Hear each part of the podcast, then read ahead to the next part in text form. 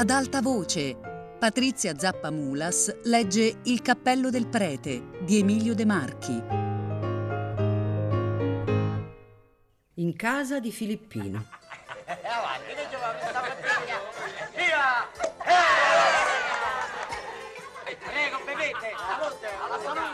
Molta allegria e molto chiasso si fece quel dì in casa di Filippino, ex cappellaio. Il fortunato vincitore aveva potuto riscuotere una prima rata della sua vincita e con due contratti in un giorno aveva ceduto il negozio a un compagno e acquistata la casa dove abitava. Per festeggiare il duplice, anzi il triplice avvenimento, in una sala del primo piano era preparata una bella tavola con ogni sorta di grazia di Dio, servita in cappa magna dall'albergatore della Colomba d'Oro, con molta profusione di torte e di sorbetti. Oltre a Filippino, a donna Chiarina, sua legittima consorte, e a suoi figliuoli, sedevano intorno alla mensa l'ingegnere Fabi, che aveva stimato lo stabile, don Ciccio, il celebre Paglietta, che aveva aiutato Filippino nelle pratiche legali, Don Nunziante dal grosso naso che aveva rogato gli strumenti, Ciro Stella che aveva rilevata la bottega, molti compagni del mestiere, alcune vicine amiche della padrona che, più bella del sole, sedeva a capo della tavola tutta splendente di perle, di corallo e di robe d'oro. Al momento dei brindisi entrò Gennariello il ciabattino il disgraziato Gennariello, che per giocare i numeri dati dallo zio aveva venduto i ferri del mestiere e ora girava con la chitarra a cantare serenate e barcarole e tarantelle con un cappello bianco alto come una torre, ornato di piume, di fiori, di scope. Per la gente onesta era un mistero perché prete Cirillo avesse tradito il suo sangue e favorito invece a quel modo gli estranei. Per i maligni il mistero si spiegava con la debolezza della natura umana e anche fra i presenti c'era chi beveva con entusiasmo agli occhi belli e amorosi di donna Chiarina. Gennariello non aveva rancori con nessuno e accompagnava le sue canzonette con tali sgambetti e pulcinellate che le donne e i ragazzi mandavano le grida fino al cielo. Si era giunti al massimo fervore dell'allegria, quando i convitati sentono d'essere più che mai fatti a sembianza d'un solo, figli tutti di un solo riscatto. Chi l'avrebbe detto, Chiaruzza? diceva con gli occhi molli Filippino, il dì che abbiamo aperta questa bottega con duecento scudi tolti a prestito e con dodici cappelli di lana. Chi lo avrebbe detto che saremmo venuti a questo? È tutta bontà di Dio e di prete Cirillo, Pippo, rispondeva la bella moglie. Oh, perché non è qui anche lui, l'uomo di Dio? E non si è potuto sapere ancora il luogo del suo nascondiglio? domandò col suo vocione don Nunziante, tirando fuori dal bicchiere un naso più spugnoso del solito. Nulla. Avrebbe potuto scrivere a voi, Filippino, in segretezza, o mandare a dire son vivo, amo però star nascosto. È quello che diciamo sempre anche noi. Chiarina se lo aspettava da un momento all'altro e teneva sempre pronta un'oca. Ma don Ciccio, dite voi quel che ne sapete. Io ne so meno di voi, amici carissimi, esclamò don Ciccio con gli occhi lucenti. Un giorno vien da me Gennariello. Ti ricordi, Gennariello? Eccellenza, sì. Lo zio era stato da me la mattina e gli ho dato quattro punti alle scarpe. Ei mi porta una lettera in cui diceva per affari di famiglia parto da Napoli, mando lire trenta per il trimestre di pigione, Gennariello ha la chiave e gli lascio la roba. Ecco quanto e, insalutato ospite, evolavit. Il lotto è una passione che, come tutte le passioni, conduce spesso a perdizione, disse don Nunziante. Io vorrei possedere la cabalistica di prete Cirillo e venderei la mia matematica per il guscio d'un'ostrica, esclamò l'ingegnere. Sapete che cosa ho trovato in casa sua? disse don Ciccio. Un volume del Cardano e la magia naturale del nostro immortale Giovanni Battista Porta. il grande autore della fisionomia, che precedette di quasi duecent'anni gli studi di Gall e di Lavater, si affrettò a dire don Nunziante, che non voleva mostrarsi meno dotto del Paglietta. E credete che in questa cabalistica non c'entri anche un po' la coda del diavolo? gridò qualcuno. Benvenuto anche il diavolo, se ha gli occhietti belli come quelli di donna Chiarina, illustrissima mia padrona, esclamò don Ciccio alzando il bicchiere. Fu un grande applauso. Gennariello ripigliò la canzone Sul mare luccica. Dicono che il prete sia andato con un grosso fardello in Levante tra gli infedeli, dove ha trovato un'odalisca che che lo aiuti a sciogliere il fardello. oh, scandalosi! Zitto là! In vino veritas! Maxima debetur pueris reverentia. Signori! gridò Filippino, alzandosi in piedi e sollevando un calice pieno di vino color dell'ambra. Ovunque egli si trovi, in Oriente o in Occidente, propongo per il lontano e desiderato amico per il grande benefattore, per il salvatore dei miei figliuoli, un caldo brindisi, acciocché gli anni suoi siano ricolmi di tutte le consolazioni. Amabile Chiarina, declamò in falsetto don Nunziante guardandola attraverso il bicchiere. Bravo! Bene! Viva don Cirillo!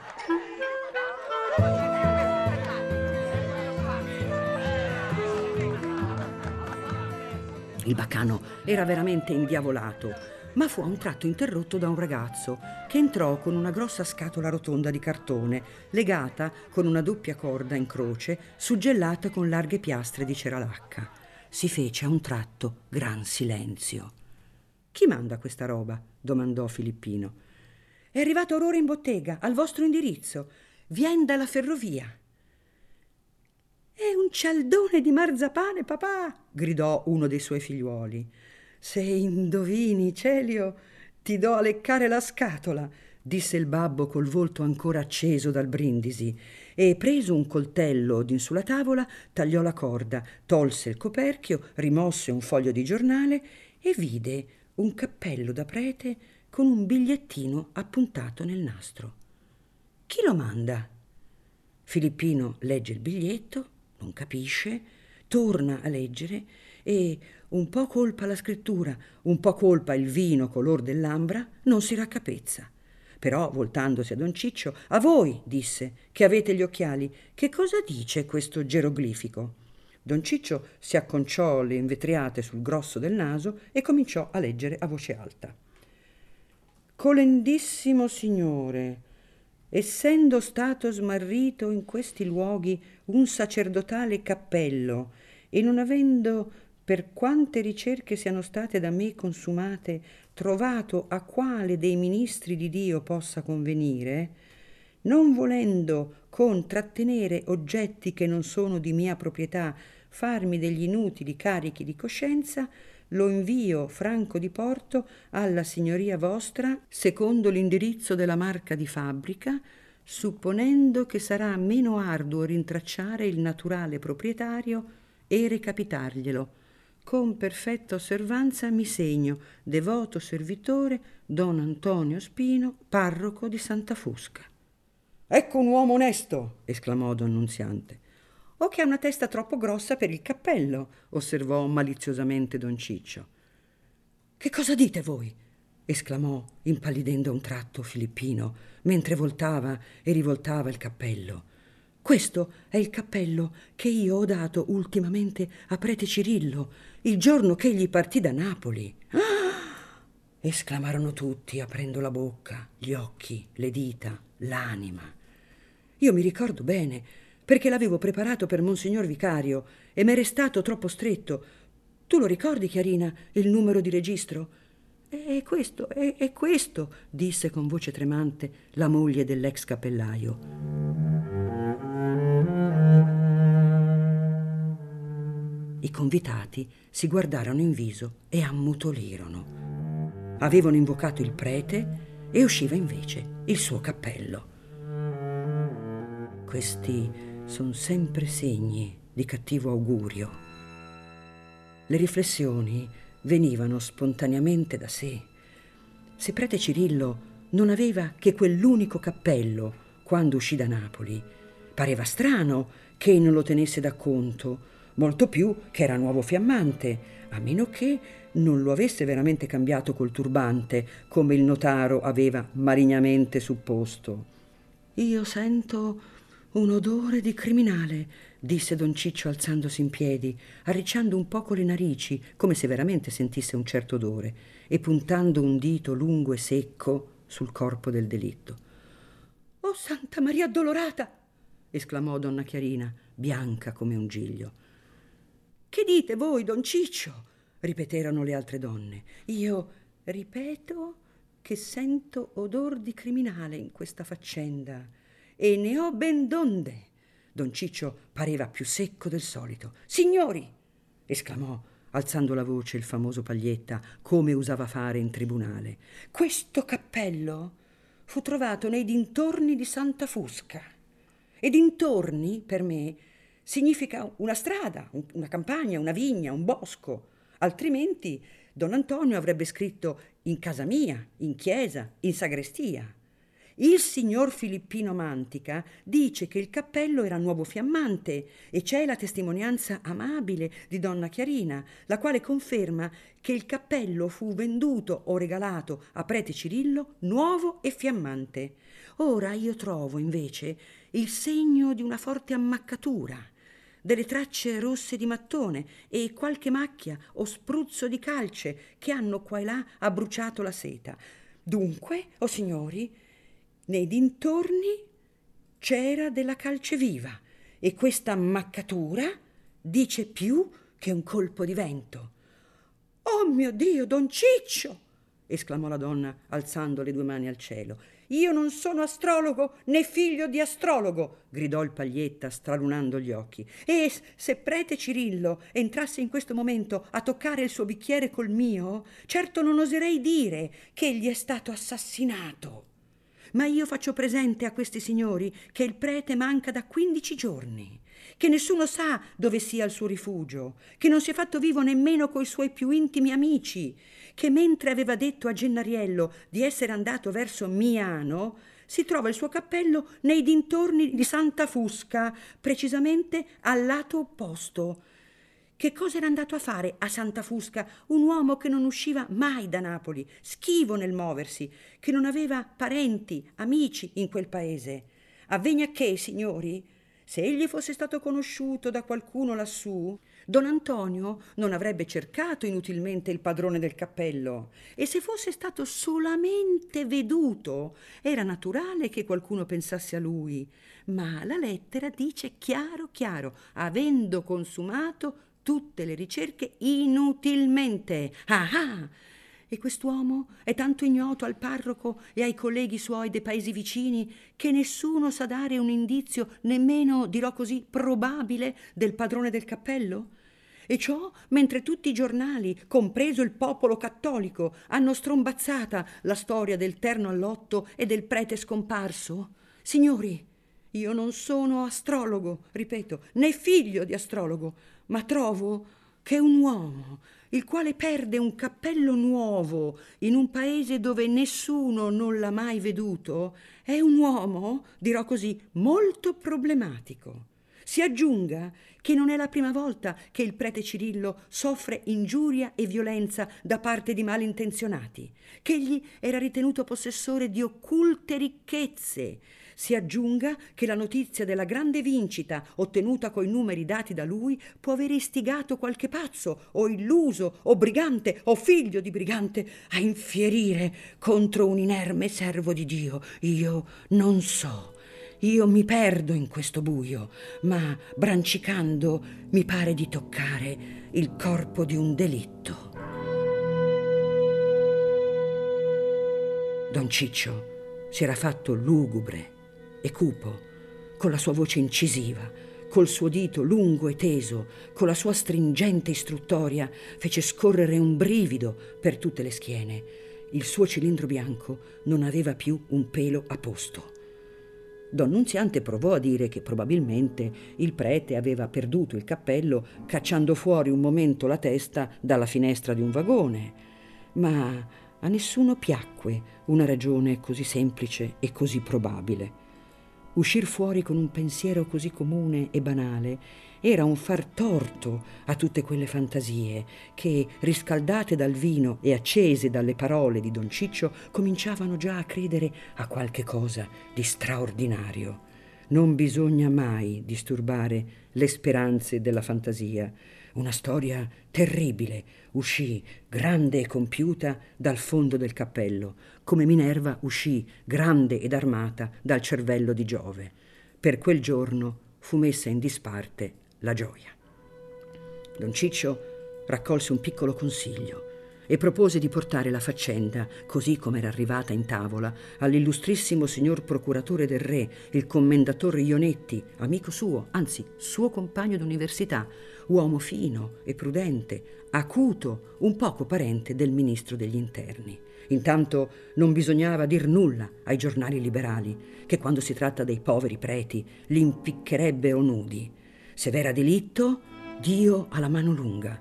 Nel peggior dei casi, che per gli altri non avvocati era il migliore, gli indizi dati dal cappello avrebbero condotto la giustizia a trovare il padrone. Ad ogni modo, Filippino aveva obbligo di coscienza di spendere anche qualche denaro perché la luce fosse fatta su questo affare buio, molto buio, più che buio, buissimo. Filippino incaricò Don Ciccio di tutte le pratiche necessarie e non guardò a spendere per accendere un lumicino. Ma per quanto s'usasse prudenza e riservo, non fu possibile impedire che la storia del cappello e del prete non serpeggiasse verso sera tra i vicini e, prima di notte, qualche accenno confuso non fosse arrivato alla sezione di mercato, dove prete Cirillo era già quasi dimenticato. Sull'alba, un reporter più svelto degli altri ne sapeva di già abbastanza per inventare il resto e per confondere le idee.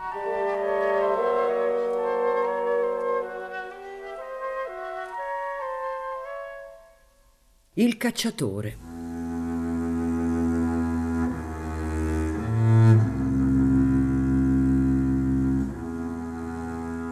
O barone, tornato a Napoli, per qualche giorno si sforzò di non più pensare né a prete Cirillo né al suo cappello. L'uno era ben chiuso in un luogo sicuro e la chiave era chiusa anch'essa in un cassettino segreto della sua scrivania. L'altro il cappello, ma per quanto si sforzasse di non pensarci, non poteva aver l'animo tranquillo su questo argomento. Un brandello del morto sopravviveva in quel nero spauracchio e se lo sentiva svolazzare intorno e non poterci metter la mano addosso. Egli sarebbe stato tanto ricco e tanto quieto senza questa sciocca paura. Inutilmente cercò di stordirsi nel gioco, al club, con Marinella, nelle visite eleganti che aveva ripreso con qualche fortuna. A che cosa pensi, barone? gli chiese un giorno Marinella, mentre egli si era fissato con l'occhio vitreo su quell'ombra nera e fastidiosa. Non poteva incontrare un prete che avesse in testa un cappello a tre punte senza che l'occhio andasse da sé sul triangolo, con una malsana, insistente curiosità e una volta preso all'incanto sentivasi tratto a seguirlo attraverso alle strade popolose di Napoli, fin sulla soglia delle canoniche, delle chiese, dei conventi. Di questi strani fenomeni di fascinazione cercava di dare a se stesso una spiegazione scientifica. Egli aveva giuocato troppo col suo temperamento eccitabile e sebbene vedesse e sentisse che la persecuzione non veniva dalla coscienza, ma dai nervi e dall'immaginazione, non poteva sottrarsi, come accade agli allucinati, al tormento della sua illusione. Il cervello, si sa, soffre anche dei dolori di una gamba che non c'è. Il cuore Soffriva già da qualche tempo di acuti accessi di palpitazione e più d'una volta egli aveva dovuto ricorrere alla digitale. Provò anche il bromuro e si sentì più calmo, più fresco. A dispetto del cappello, ora cominciava a dormire sonni più quieti e gli fece bene anche il fumar meno. Fu appunto in un sogno che gli balenò l'idea che il cappello potesse essere caduto nelle mani di Giorgio, nipote di Salvatore, che faceva l'oste lassù, alla falda. Non era disceso costui a raccogliere l'eredità dello zio qualche giorno dopo la sua morte? Non aveva portato via un sacco di roba. Perché avrebbe dovuto lasciare il cappello se ci fosse stato? Gli parve un sogno non assurdo, per quanto si può credere ai sogni Valeva la pena, secondo lui, di fare una gita lassù per vedere quanto di vero passa nei sogni. Per non dare sospetto, si vestì di un rozzo abito di cacciatore, si cacciò in testa un cappellaccio molle e con un carniere di pelle e il suo fucile ad armacollo, un giorno prese il treno e scese alla stazione più vicina alla falda. Passo passo nella frescura mattutina, cominciò a salire il colle, sufolando, col cuore aperto a una mezza speranza. Che cosa non avrebbe dato per quel cencio di cappello? Che cosa c'è di più caro e di più prezioso della quiete dei nervi? Meglio morti come prete Cirillo che vivere all'ombra di quel cappello.